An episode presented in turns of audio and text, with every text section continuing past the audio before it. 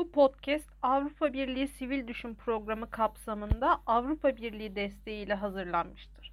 İçeriğin sorumluluğu tamamıyla Daktilo 1984'e aitti ve Avrupa Birliği'nin görüşlerini yansıtmamaktadır.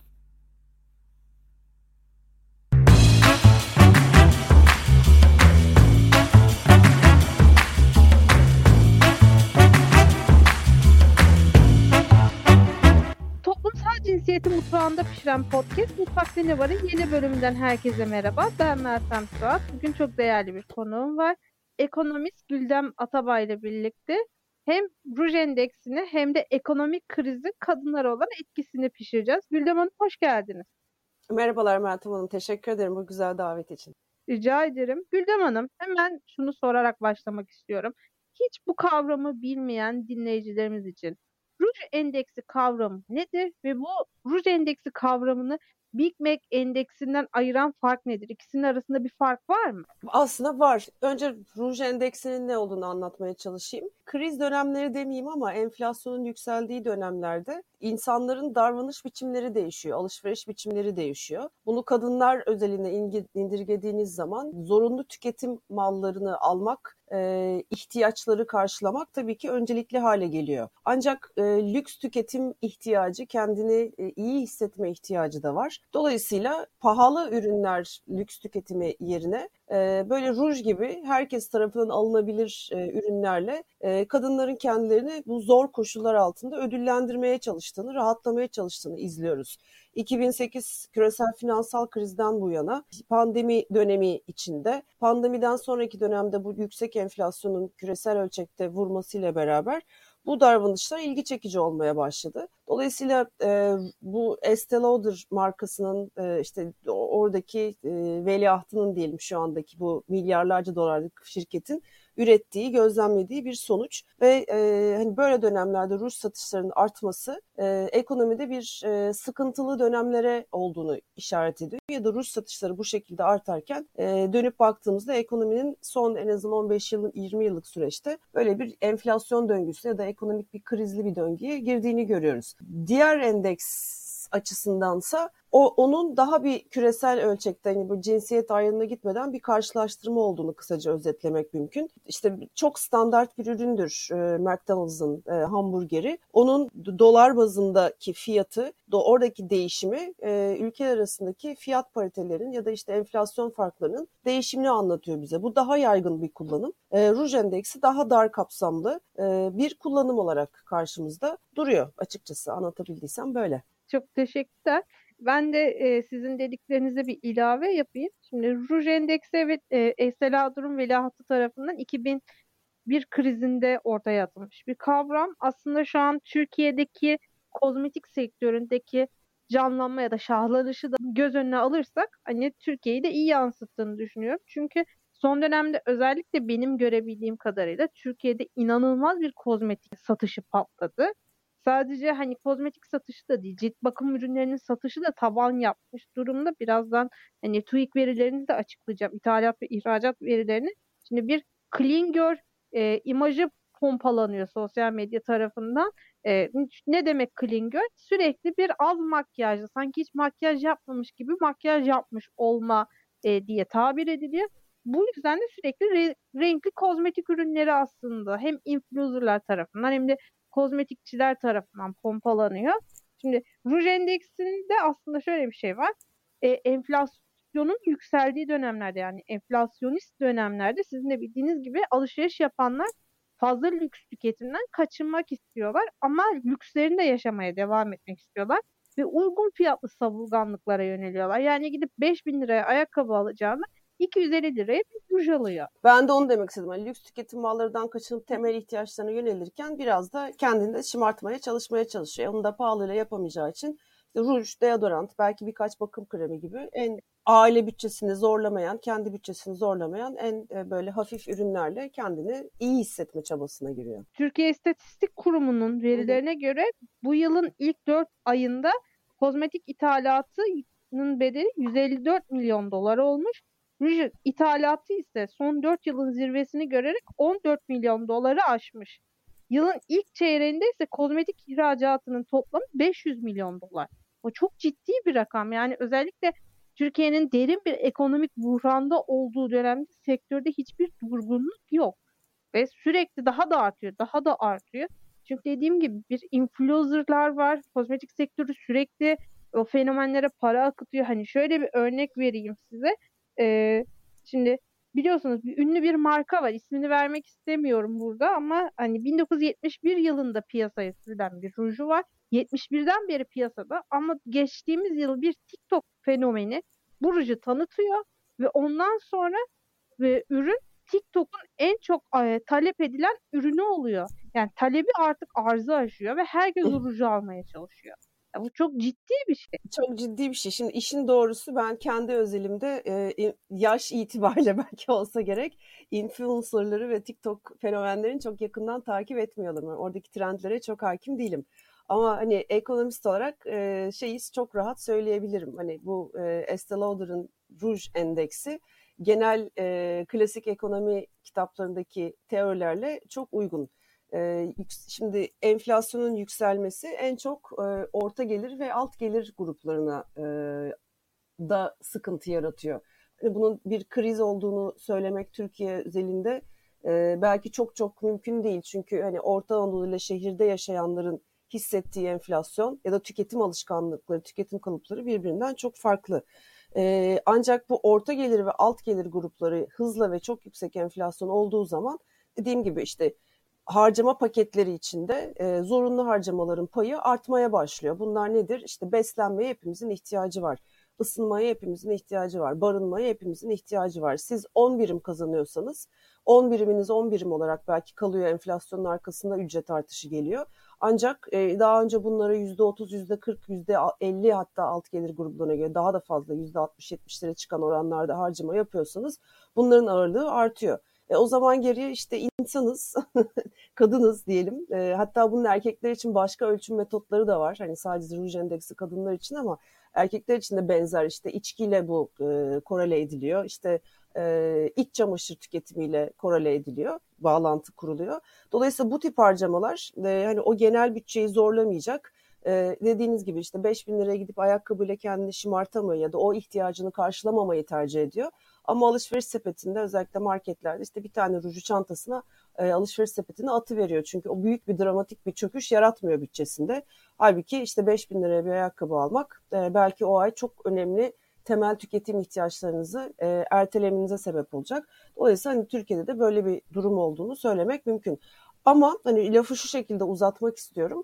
E, bu, bu genel ruj endeksinin dünyadaki yansımalarından farklı olarak biz burada çok acayip bir ekonomi politikaları döneminden de geçiyoruz.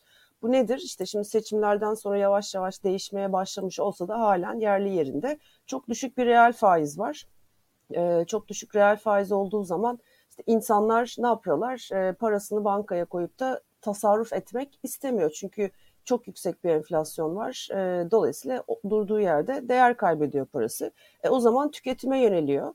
İşte seçim öncesi dönemde TL'nin baskılandığını gördük. E, reel anlamda reel kurda bir toparlanma oldu. O zaman ne oluyor? İşte ithal ürünler e, biraz daha alınabilir hale geliyor. İşte gidiyor da e, 2000, 3000, 5000 liraya parfüm belki alamıyor ama ithal ruj ile de kendini e, hoş tutmak e, herkes için alınabilir, yapılabilir bir e, harcama biçimi ya da tüketim biçimi haline geliyor. Yani onun da etkisi var. Sadece ruj endeksinin genel dünyadaki e, yorumu dışında sanıyorum Türkiye ekonomisinin son işte bir buçuk iki senedir yaşadığı geçtiği döngü içinde de işte bu çok çok düşük faiz politikası nasıl insanlar işte elinde çok parası olan ev almaya, araba almaya yöneldi. Daha orta alt gelir grupları da e, alışveriş sepetleri içine işte bir ruju bir bakım ürününü ekleyi veriyor. Çünkü genel olarak e, aile bütçesinde, bireysel bütçelerinde bir deprem yaratmıyor bu tip e, ürünleri talep etmek e, gibi ilginç bir durum var tabii ki burada bir de ek olarak bence. E, tabii ki. Ben mesela alışverişe gittiğimde genelde hani bu sosyal medyada da kozmetik alışverişini yapan kitlenin tüketiciler genelde 18-25 yaş arası o Z kuşağı dediğimiz e, kişi, genç kızlar olduğunu görüyorum. Onları da şöyle anlamaya çalışıyorum. Yurt dışına çıkamıyorlar.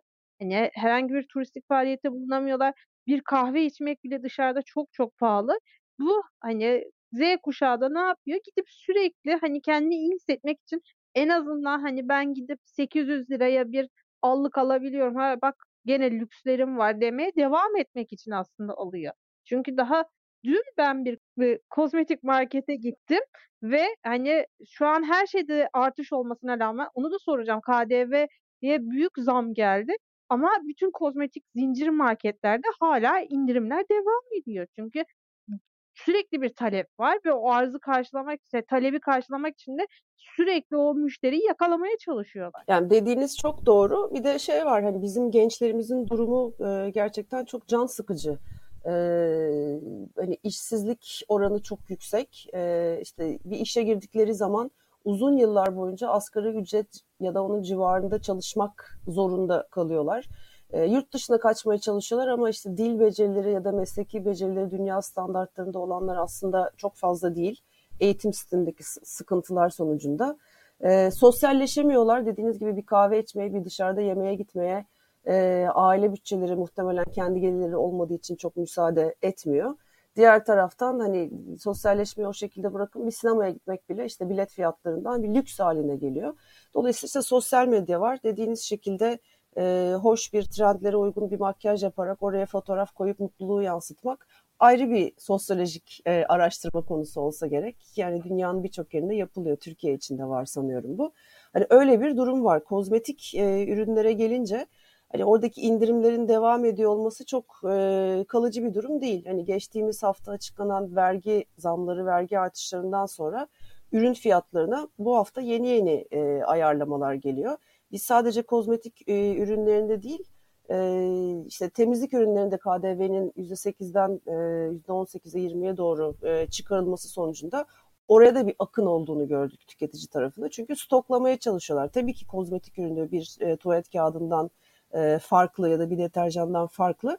Ancak hani her zaman için bu mevsimde mevsimsel indirimler olduğunu görüyorum. Ben de hani e, hoş gözükmeye çalışmayı seven bir kadın olarak e, onu biliyorum. E, ama bunların kalıcı olmayacağını düşünüyorum. Çünkü yeni dönem işte belki Temmuz Ağustos'ta bir tür stoktan indirimlerle idare edebilirler ama yeni giren ürünler yeni fiyatlarla olacak.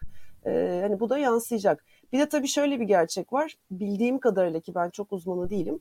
Bir ruj üretmek e, petrol fiyatlarındaki ya da dolar bazındaki üretim maliyetleri açısından söylüyorum ona bağlı değil. E, dolayısıyla e, fiyatların e, daha az artması, tüketime biraz daha teşvik vermesi diğer ürünlere göre e, ürünleri ithal girdi yoğunluğu olan ürünlere üretimine göre çok daha kolay oluyor tabii ki. Dolayısıyla hani biz Türkiye'de de bunu izliyoruz. Dünyada baktığımız zaman e, işte bu, bugün mesela ABD'de tüketici fiyatları enflasyonu açıklanacak. Manşet enflasyonda çok sert bir düşüş bekleniyor. Hani bu, bu yavaş yavaş tüketim kalıplarını işte önümüzdeki sene sonundan itibaren daha normal seviyelere çekecektir dünya ölçeğinde. Ama biz Türkiye'de çok uzun süre belli ki yeni politikalarla yüksek enflasyonda yaşayacağız. İşte bugün %38'e inen tüfe enflasyonu, tüketici fiyatları enflasyonu benim hesaplarıma göre sene sonunda 55-56'dan aşağı olması mümkün değil. O yüzden bizde bu ruj etkisi uzunca bir süre devam edecek. Ee, insanlar ihtiyaçlarını karşılamakta zorlanırken işte böyle küçük lükslerle kendilerini e, şımartmak isteği, kendilerini yani bir yerden aslında şımartmak diyemeyiz buna. Şımartmak çok yanlış bir kelime bence. Kendi adıma da e, özür dilerim. İyi hissetmeye ihtiyacı var. Hani hayatta her şeyde zorlanıyorsunuz. Çocuğunuzun okul fiyatını, okul ücretini öderken zorlanıyorsunuz. İşte bir e, et alırken zorlanıyorsunuz, süt alırken zorlanıyorsunuz, kira öderken zorlanıyorsunuz. Ya bir tanecik ruju da hani hoş görelim kendilerimiz kendimize. Dolayısıyla bu etki daha uzun süre Türkiye'de e, devam edecek gibi gözüküyor ne yazık ki. Peki hazır KDV zamlarından söz açılmışken siz hem bu zamları nasıl yorumluyorsunuz hem de Mehmet Şimşek çok büyük umutlarla göreve başladı. Onun herkes ekonominin kurtarıcısı olduğunu sanıyordu. Ama göreve geleli henüz iki ay olmamışken büyük zamlar peş peşe geldi. Onun bu iki aylık ilk görev dönemini nasıl yorumluyorsun? Yani kurtarıcı kurtarıcı diyenlerin ne açıdan kurtarıcı olduğunu biraz açmak lazım. Şimdi bir önceki dönemdeki bu yeni ekonomi modeli politikaları işte Merkez Bankası Başkanı Kavcıoğlu E, Hazine Maliye Bakanı e, Sayın Nebati, hani göz ışıldağıyla hepimizin hatırladığı ışıltılarıyla, hani bunlar akıl almaz bir takım politikalarla hem bütçe açıklarını çok fazla yükselttiler, hem e, Merkez Bankası rezervlerini erittiler, enflasyonu çok yüksek bir seviyeye çektiler ve Türkiye e, işte dış borç ödemeleri eşliğinde bir moratorium yani ödeyememe kriziyle belki de tarihinde Türkiye Cumhuriyeti tarihinde ilk defa bu kadar karşı karşıya ya da geldi ya da yakınlaştı. Şimdi Türkiye çok büyük bir ekonomik krize doğru ilerliyordu. İktidar değişmedi e, çünkü ve ekonomi yönetimi aynı politikalarla devam etseydi. Kurtarıcı anlamında hani Mehmet Şimşek'in gelmesi e, dünya çapında ekonomi literatüründe kabul edilebilecek politikalara dönme mesajı vermesi, başta enflasyonla mücadele olmak üzere kurtarıcılık bununla sınırlıydı. Yani çok büyük bir ekonomik krizden geri dönme ya da böyle bir krizi öteleme. Ama e, neyi biliyoruz? Şunu biliyoruz. E, Cumhurbaşkanı Erdoğan olduğu yerde duruyor. Hani arkadaki ekip e, büyük ölçüde olduğu yerde duruyor. Dolayısıyla kendilerinin e, kendisinin kendilerini derken yeni Merkez Bankası Başkanı da katıyorum içine Gaye Aykan'ı e, ne kadar süreyle görevde kalacağı belli değildi. Dolayısıyla iki tane misyonu olacaktı bu e, iki kişinin. Bir e, Türkiye'ye tek başlık altında rezervlerini güçlendirmek, bu ödemeler dengesi krizini ötelemek. Bunun için de işte biraz faiz artışıyla enflasyonla mücadele ediyormuş gibi gözüküp batıdan biraz sıcak para çekmek. İşte gördüğümüz üzere Körfez turu ziyaretlerinden de hatta bugün bakanın açıklaması var. Pa- pardon Cevdet Yılmaz Cumhurbaşkanı Yardımcısının açıklaması var proje bazlı yani belli bir takım sektörler, şirketler üzerinden e, Körfez bölgesinden doğrudan yatırım çekmek, Türk firmalarını satmak. E, tabii bunu yapmak için de bir, biraz istikrar getirmeniz gerekiyor. E, e, bunun yolu az önce söylediğim gibi bir, bir taraftan cari açık enflasyon yükseldi, bir taraftan bütçe açığı tabii ki depremin de etkisiyle daha da yükseldi. Şimdi bunları kontrol altına almak gerekiyor. Bir istikrar programı açıklamak gerekiyor.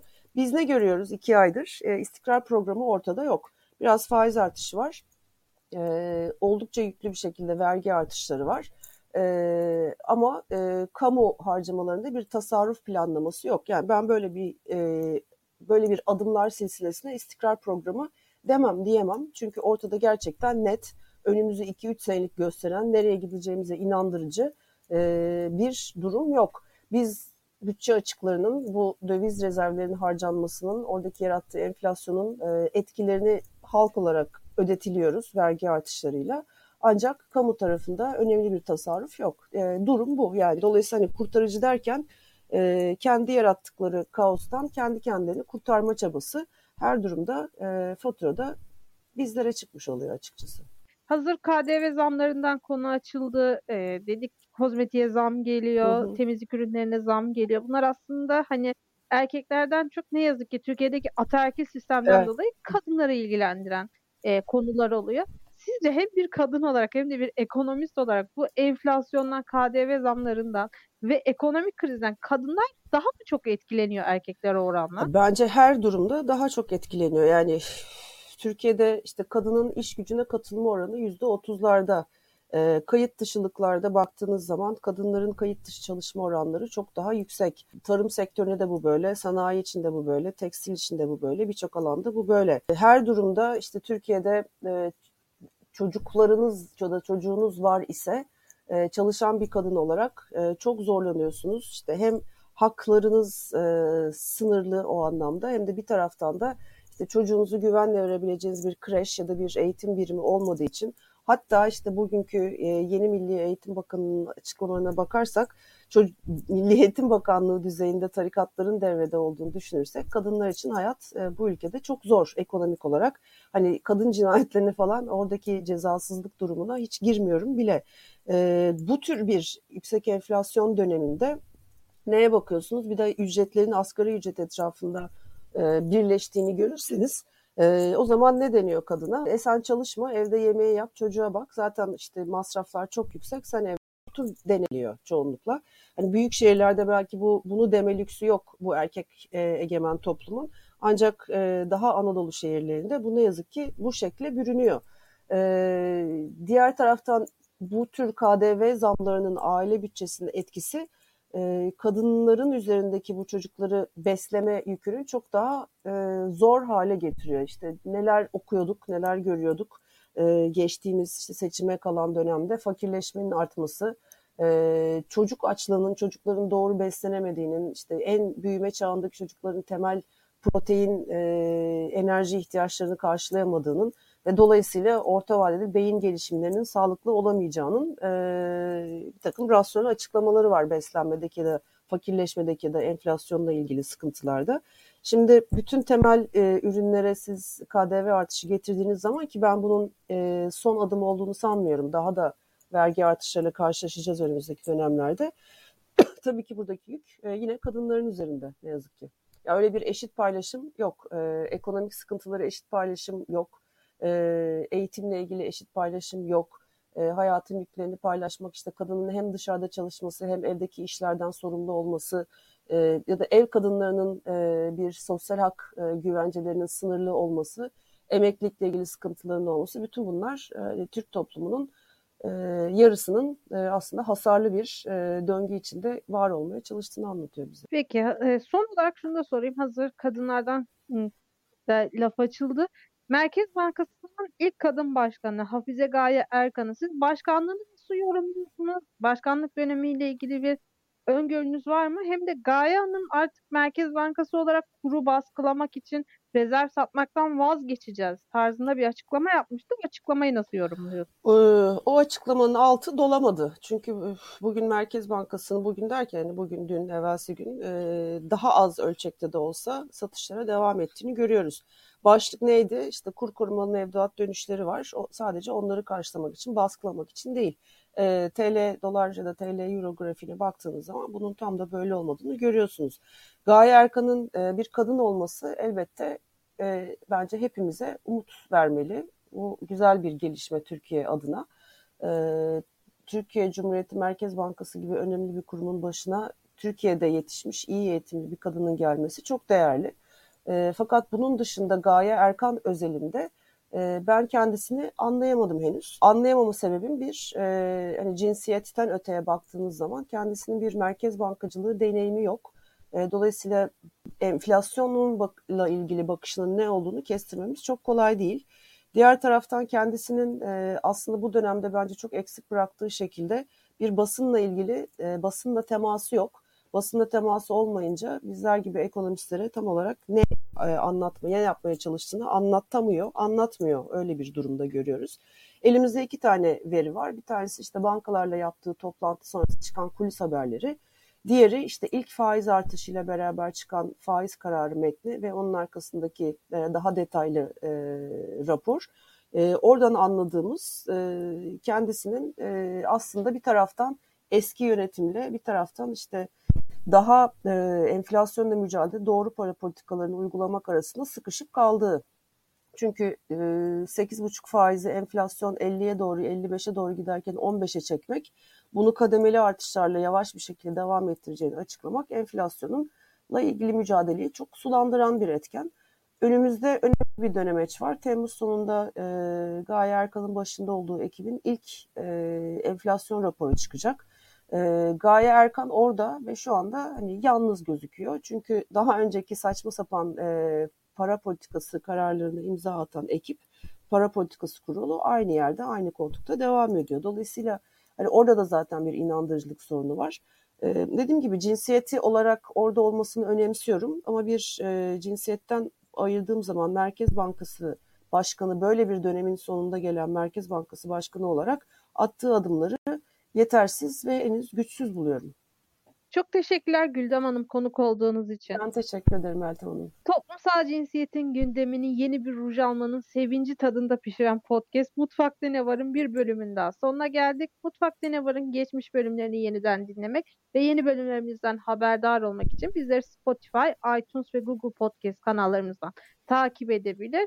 Daktilo 1984'ün diğer içerik ve yayınlarına göz atmak için web sitemizi ziyaret edebilir. Ayrıca YouTube kanalımıza abone olup katıl butonuna tıklayarak bizleri destekleyebilirsiniz. Hoşçakalın.